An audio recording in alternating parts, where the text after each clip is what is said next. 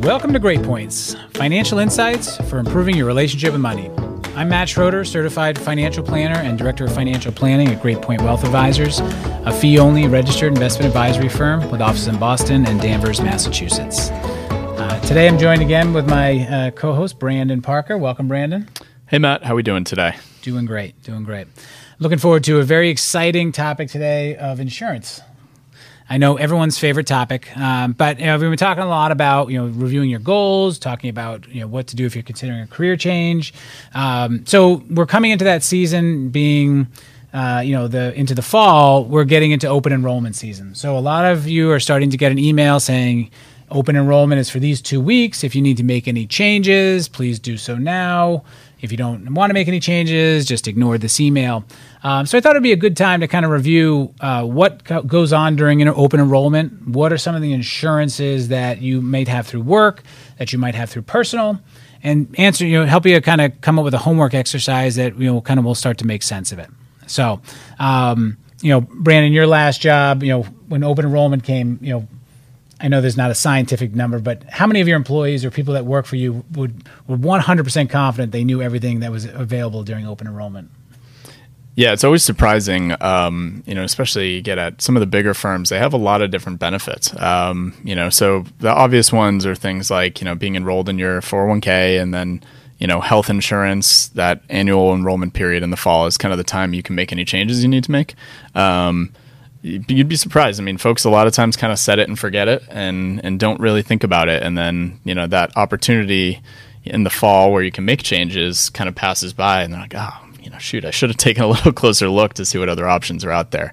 Um, especially, you know, as life events kind of change, you know, whether you get married or you have children or you move, all of those things can impact um, you know, the uh, the health health plan you have and, you know, what benefits you might need. Right. Yeah. So you know, obviously, there's some big ones. Health insurance probably being the biggest and most important one. Um, you know, so why don't we start there? You know, when you're thinking about health insurance, um, you know, we don't really get into, into advising clients on, hey, you need health option A or health option B, but really, what we help them think through is uh, kind of the out-of-pocket exposure. So ultimately, with any type of insurance, the question you have to ask yourself is, if I didn't have this insurance, what's the worst case scenario?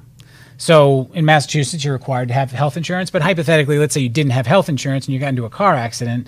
You see some of these medical bills, they're hundreds of thousands of dollars. That would be catastrophic to almost anyone's financial livelihood. So, health insurance is something you need to have, um, but understanding kind of your options, you know, there's HMOs, there's PPOs, there's you know high deductible HSA accounts. So you know understanding what's right for you is kind of you know uh, is something you want to spend a little time on. Usually, it comes down to how healthy you are. So if you're the type of person that, you know, unless you get injured, you're not really going to the doctor a whole lot. You, you do your annual physical, you keep yourself in good shape, you work out, you're uh, you're not taking any regular prescription drugs. Things are pretty basic. Um, you might try to look for the plan that has the least uh, out of pocket for premium. So you when it comes to health insurance, you, first thing you have to do is you have to pay your part of the premium. And you know, if you're working for an employer, Sometimes they cover 50, 70, 80% of that. But usually on your pay stub, you see, you know, health insurance, $200 or $87 or whatever that number is.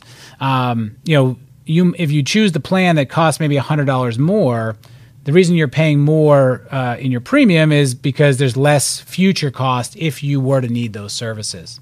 So, um, you know, you kind of look at yourself and say, well, I'd rather have the extra hundred bucks because if, you know, I'll, personally, I'll use myself. If if I, you know, I went and did the math said, if I needed uh, a medical procedure and it cost me eleven thousand dollars, and I have a maximum out of pocket of eight thousand dollars, I would kind of be capped at eight thousand. So I know I'd ha- if if I got hurt, I'd have to pay another eight thousand um, dollars.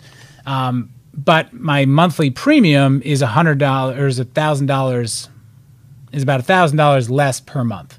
So I'm gonna I'm gonna not pay twelve thousand dollars in premiums for the chance if I get hurt, I wouldn't. I would. Uh, you know, I would. I wouldn't have to pay eight thousand dollars. But I also have. Uh, there's four other people in my family. So if three of us needed significant medical bills, I would now have to pay twenty four thousand dollars. So I'm looking at the math and saying, well, should I pay an extra ten thousand dollars in annual premiums, or and take the, and not have to take the risk that I might owe twenty four thousand dollars, or do I take keep the money in my pocket and take the risk? So if you're the type of individual that might have some extra cash in the bank or you have some savings built up, you might take that risk. If you're the type of person that maybe is struggling or has uh, debts and you're kind of living a little bit closer to paycheck to paycheck, you might gear towards more pay a little bit more now, but have a lot low, less out of pocket expenses. Um, you know, so when it comes to health insurance, um, the other question you know we get a lot is you know should I put money in my HSA? Um, you know, Brandon, someone that says, "Hey, should I put money in my HSA?" What what would you tell them? Yeah. So first of all, the HSAs you have to have what's called a high deductible plan to be eligible for them. Um, so basically, what that means, uh, Matt talked about the maximum out of pocket number.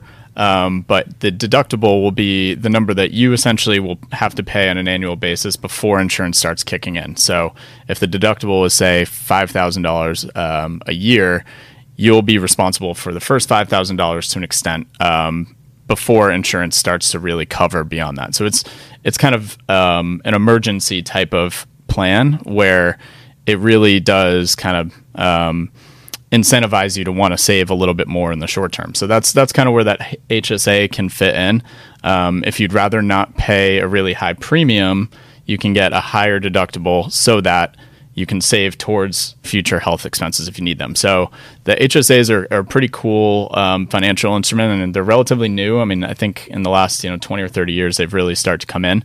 Um, and basically, there's there's a few major benefits. One of them is that money is yours; it doesn't go away. So, you know, a flexible savings account goes away at the end of every year versus an HSA, a health savings account, um, you can carry over indefinitely. So it's it's just another way to be able to save for long term expenses and long term future. Um, and if you ever use that money on healthcare expenses specifically, it's tax free. So it comes out of your paycheck um, before you're taxed. And then if you withdraw it anytime down the road for a health expense specifically, you don't get taxed on that money either. Um, so you could be investing it the whole time, and even if it's grown a lot over the you know over the years, um, you're still not taxed on that as a capital gains um, situation. So there's there's some really nice financial benefits. Um, as Matt said, though, you know, you if you're you know supporting a whole family it may may not make sense to be um, you know that high deductible where you have a lot more cash out of pocket because it's more likely that you're going to have those expenses in any given year. So those are kind of some of the things to think about. Um, but if you are eligible for an hsa definitely recommend you know some contributions there and and look through the bigger picture and see how it fits in your plan um, because it's a really powerful savings vehicle. Um, it's uh, it's what they call triple tax advantage. So if you then retire and you have a balance left in your HSA, it gets treated um, pretty much like an IRA does. So you you actually get that tax advantage on um, on your investment growth over time, and then you can use it for um, for different things later on. But it's always tax free for healthcare expenses, which is really powerful. Right, and it's likely that you know over the next 30, 40, 50 years, you'll have some form of medical expense that you can use it on. So it's unlikely that you'll be stuck with this account that you have to take out and pay taxes on. So, um, so you know, health insurance is obviously a big one. It's something you, everyone should have. You know, if you're under 26, you might be able to still get on your parents' insurance. Um, you might do the math and say, hey, my employer offers it, so I know I can be on my my uh, parents' plan a little bit longer, but maybe I should give them a break, pay my own insurance. They can then you know start putting money away for their future again. So um, just because you can be on your parents' insurance uh, doesn't mean you should leave them with the bill. Uh, maybe have that discussion, do your research, see which plan's better for you currently long term, and maybe you know start to you know move off the family payroll. Um, I'm not speaking to my kids for seven to eight, six or seven years in the future. Hopefully, we'll be having this discussion. Um, so the other the other one you'll see is uh, like life insurance. So um, and there's two different types. Usually, there's two boxes. There's life insurance, and then there's accidental death and dismemberment. So if you are 24, no kids, no mortgage, should you have life insurance? Um, you know, the question is, you know, do you have student loans? Do you have other debts that might have to be paid? So you might want to have a little bit of life insurance, um, you know, through your job. Um, but you don't necessarily want to be paying a lot of money for life insurance if you don't have a lot of bills to pay. Um, but the difference between life insurance and accidental death and dismemberment, because when you look at it, it says, you know, life insurance for $100,000 is uh, $9 a paycheck. Um, and accidental death and dismemberment for $250,000 is 22 cents a paycheck. So I'll just buy the one that's 22 cents versus the one that's $9. But the fact is, accidental death and dismemberment only pays out in very, very unique situations. So you're traveling for work in the plane crash or a car accident. Um, you lose, you know, one limb or only half a limb. There's different. It's very, it's really a terrible, terrible uh, underwriting process. But um, they're not the same. So just because you have accidental death and dismemberment, you really don't have life insurance because life insurance covers you. You get sick, normal life events happen, you pass away, someone's going to get paid. Versus accidental death and dismemberment, you kind of have to win the parlay bet to be able to get that paid off. So you know it's it's cost less to the insurance company because they don't pay it out very often. So life insurance, uh, couple couple little tips. Um, whatever that dollar amount is, it, it's per usually per paycheck. So if you get paid two times a month, or twice a week, or once a week, or four times, or once a month, the cost is going to vary. So you look and say, well, it's only it's only four dollars a month, but it's really four dollars a paycheck. So if you're paid weekly, that's now sixteen dollars. Um, and usually the way life insurance through work is designed is it's usually in three to five year increments. So from 31 to 35, you pay one price. From 35 to 39, you pay another price. So if it's four dollars today, if, and you happen to work at that company for ten years and don't pay attention, it's probably costing you twenty eight dollars a paycheck ten years from now. Um, so with life insurance, you always want to ask the question: um, Should I buy it through work, or can I get it better? You know, going to get it from uh, uh, a private insurance for myself. So you might, if you are, um, you know, you're buying two hundred fifty thousand dollars of life insurance through your work you might do an online search and say, what if I bought $250,000 of life insurance personally? What would that cost me? Um, because that, if usually if you buy it per- personally, the premium is usually fixed for 10, 20, or 30 years. So you know, even if I change jobs or, uh, you know, situation, my health changes, I've got that coverage locked up. Um, and maybe for an extra, you know, what works out to be three or four dollars a paycheck, it's worth having that security. Um, if you don't really need the insurance and the company's giving it to you, and you you know you want you you're obviously going to take it, it's free. Um, so you don't really have to spend a lot of time thinking about that. But you know, look at the monthly costs as well as you know life versus accidental death and dismemberment. Um, the next one is disability insurance. Um, so, uh, what does disability insurance cover? Yeah, so disability insurance, you know, comparing it to, to say life insurance, um, they they serve a little bit of a different purpose. Um, where disability insurance is really meant to, um, you know, cover cover any expenses you might have in case of not being able to work. So, you know, due to injury. Um, and there's a couple different forms of disability insurance. Um, you might see short term. You might also see long term. Short term typically would be something like, you know, I need, need to miss time to have knee surgery and I can't be on the job um, versus long term, you know, it might be something much more um, chronic illness or anything that's you know an extended period of time that you'd have to be out of work, and it would provide some income um, for you while you're out. Um, so ultimately, you know, a lot of the questions come from you know how healthy you are, if you have pre-existing conditions or other things along those lines that might um, you know might come into to play. Um, then you start to look a little bit more detail about what um, you know what you really need to replace, what income you need to replace. Um, so you know, similar to to life insurance, if you have a mortgage or if you have dependents, um, you know, whether the children or you know might be uh, parents or somebody that you need to support. Um, in case something does happen to you, you know that insurance can kick in to help cover some of those expenses. So if you get disabled on the job or outside the job, do you still have to pay your student loan bills? Yeah, yeah, it's a great question. Um, student loan bills, I believe it's yes, right? The answer is yes. This so, is a quiz for me, folks. Correct. So even if you maybe uh, if you have those debts, you know that's one of those things like oh, I don't want to start accruing late penalties and interest. So um, and the way disability insurance works through your job is it you know on open enrollment there's two important things you have to check. One, to Brandon's point, there's short term and then long term. Long term is kind of 90 days plus, 180 days plus. So it's it the odds of it happening, most oh, I'm never going to be out of work that long. But statistically, there's a one in three chance that before age 65, uh, the average person will have a, a, disability lasting more than 90 days. So we all hope it never happens, but it's definitely something you at least have to you know think about. Um, so uh, and the reason why when you look at the line item, disability insurance costs more than life insurance is because you're more likely to be disabled and over the course of your work than die prematurely. So once again, the cost aligns with the chances that you might need it. So, um, but uh, with long term disability, usually there's a box on there, um, and sometimes you have options. It covers like 50% or 75% of your pre tax income. So let's use the example you're making $50,000 and you get disabled and you don't have insurance, you go to making zero. If you have 70% income replacement, you would then start receiving $35,000 in the form of disability benefits. But sometimes there's a box on there that says, should my uh, disability premiums be pre tax or, or after tax? So if you check pre tax, that means you get a ta- small tax incentive on the money that gets paid for the premium. But the problem is then when you receive the benefit, it's now taxable. So you were making $50,000 paying taxes. Now you're making $35,000 in paying taxes. Versus if you check the box that says, no, make it post tax, that means you pay a little bit of tax on the premium they take out, but the benefit would be income taxable, uh, income tax free. So now all of a sudden you're making 35,000 but you're not paying any taxes on that 35,000. So it would stretch a little bit further. So it's this little minuscule box that most people don't think about, but it's definitely one you want to ask, you know, is my if I got disabled, will my benefit be pre-tax or will I have to pay tax on that benefit?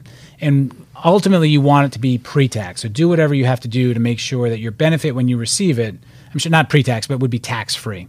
So disability insurance, um, it's a really hard topic. Uh, once again, if you have other things besides just student loans, like I said, you've got a mortgage or you haven't built up a lot of savings and you're living paycheck to paycheck, um, even a 70% reduction would be painful.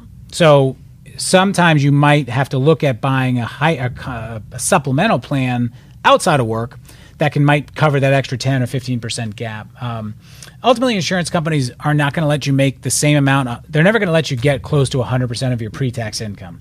Because then if you got disabled, their argument is you'd have less incentive to go back to work because you're basically making the same amount of money for not working. Um, I kind of disagree with that idea. Most people ultimately want to get back to work and get back to normal life, but that's the reason why you never get to have 100% disability insurance because um, of, of that, that, that process. So you get life insurance, you get disability insurance, then you start moving down the line. This is, this is sometimes depending on the size of your company, you might see these um, legal legal coverage or pet insurance. Um, so uh, you know, have you anyone had to deal with pet insurance? Uh, I haven't personally, but I've seen uh, I've seen pet owners that you know it might be their uh, their lab swallowed a sock and can't pass it all of a sudden you have to go in for surgery.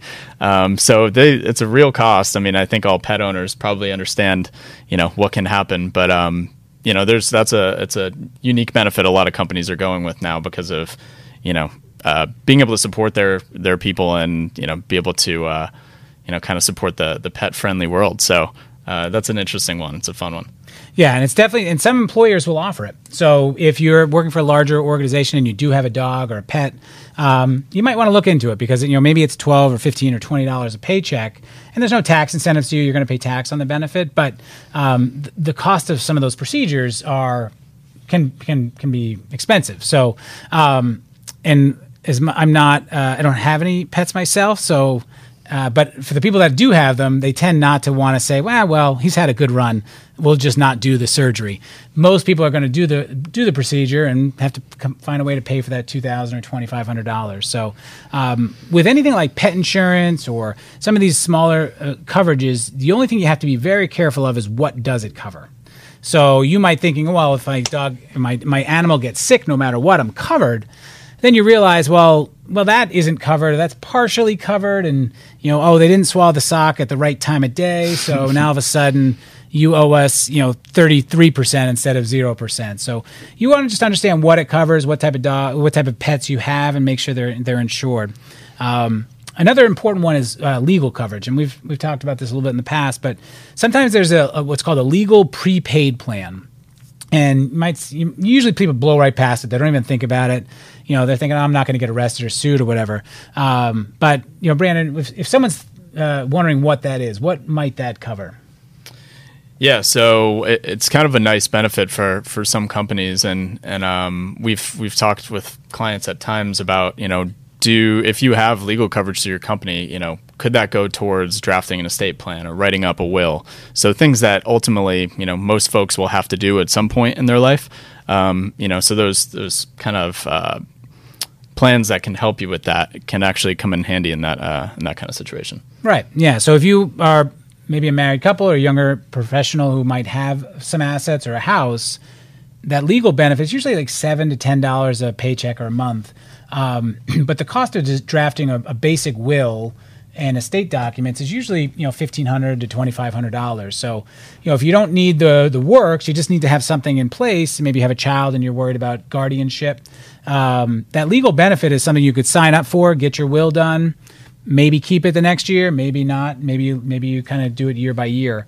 Um, but I've I've talked to people that you know they lost a very nice jacket at the bar and they called up and they you know through the legal benefit the person was able to file a claim and get them some money. So um, you know it's one of those ones you don't think a lot about but um, if you are uh, you know things happen. So you might want to just read that one a little more thoroughly if it is offered um, so you know, I was just doing a, a, a, quick tally when it comes to kind of a homework exercise. I was I kind of wrote down all the the possible insurances someone who's in their 20s might be paying for.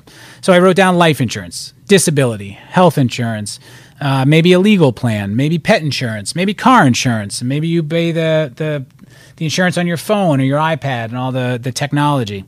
Um, if you have a home or rent or you're renting, you might have uh, rental insurance or homeowners insurance and maybe there's more, but um, I kind of tallied those up and you know put some very rough numbers next to them.